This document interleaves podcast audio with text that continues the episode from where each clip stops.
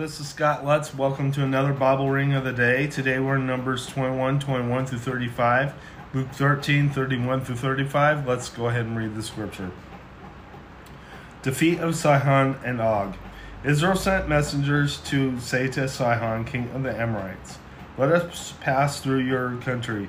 We will not turn aside into any field or vineyard, or drink water from any well we will travel along the King's Highway until we have passed through your territory.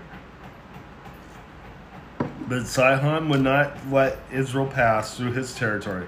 He mustered his entire army and marched out into the wilderness against Israel. When he reached Jahaz, he fought with the Israelite with Israel. Israel, however, put him to the sword and took over his land from the Arnon to the Jabbok but only as far as the Ammonites, because their border was fortified. Israel captured all the cities of the Amorites and, and occupied them, including Heshbon and all his and all its surrounding settlements. Heshbon was the city of Sihon, king of the Amorites, who had fought against the former king of Moab and had taken from him all his land as far as the Arnon. Come to Heshbon and let it be rebuilt. Let the let Sihon's king, let Sihon's city be restored.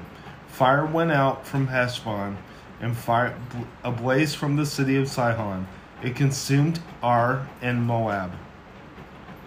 The citizens of of the Arnon's heights Woe to you, Moab! You are destroyed, people of Chemosh. He has given up his sons as fugitives and his daughters as captives to Sihon, king of the Amorites. We have overthrown him, them. Heshbon's dominion has been destroyed all the way to Dibon. We have demol- demolished them as far as the ne- Nephath which extends to Medeba. So Israel settled in the land of the Amorites. After M- Moses had sent spies to Jazer, the Israelites captured its surrounding settlements and drove out the Amorites who were there. Then they went then they turned and went up along the road toward Bashan, and Og, king of Bashan, and his whole army marched out to meet them in battle at Edrei. The Lord said to Moses, Do not be afraid of him, for I have delivered him into your hands, along with his whole army and his land.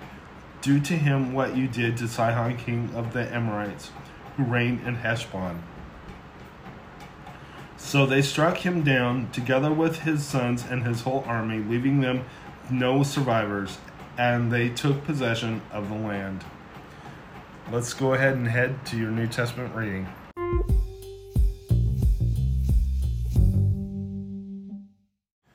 All right, so now we're in uh, Luke 13 31 through 35. Let's go ahead and read the scripture. Jesus' sorrow for Jerusalem. At that time, some Pharisees came to Jesus and said to him, Leave this place and go somewhere else. Herod wants to kill you. He replied, Go tell that fox, I will keep on driving out demons and healing people today and tomorrow, and on the third day I will reach my goal.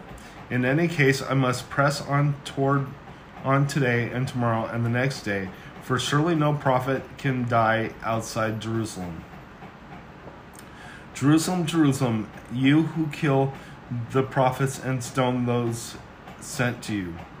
How often I have longed to gather your children together as a hen gathers her chicks under your her wings, and you were not willing. Look, your house is left to you desolate.